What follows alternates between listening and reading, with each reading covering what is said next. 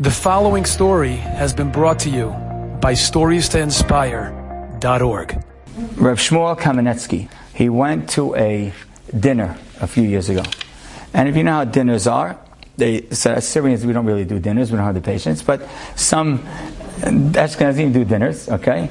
And so they're at a dinner, and the way it works at a dinner is you got to get your place card.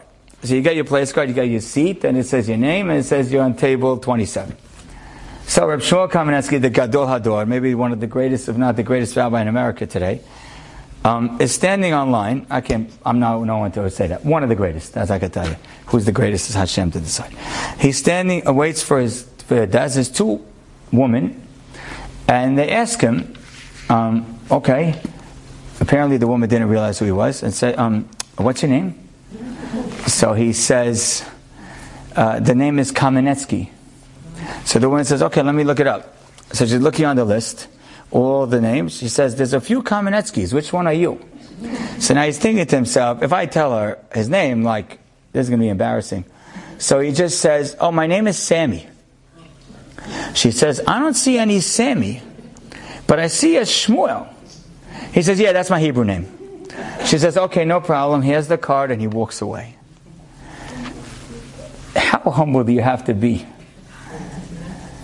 Because I don't want to say if it was me what I would do, but any any normal person would say, yeah, like my name is Reb Shmuel Kamenetsky. You might have heard of me. Like I'm, I'm, my seat is probably like on top of the stage.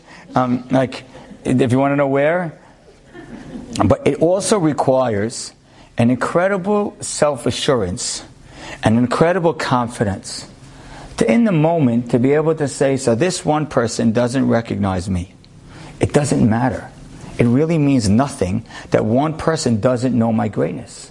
So the next time you're put in that position where one person or a few people don't appreciate you, don't acknowledge you, don't recognize you, or don't give you the proper respect, you need to stop like Hashem is teaching Moshe Rabbeinu. You need to know your greatness right now. One day maybe they'll change your mind. The goal is not that they'll change their mind. The goal is that in a room alone, without anybody else giving you accolades, you realize that you're great. Enjoyed this story? Come again. Bring a friend. Stories to inspire.org.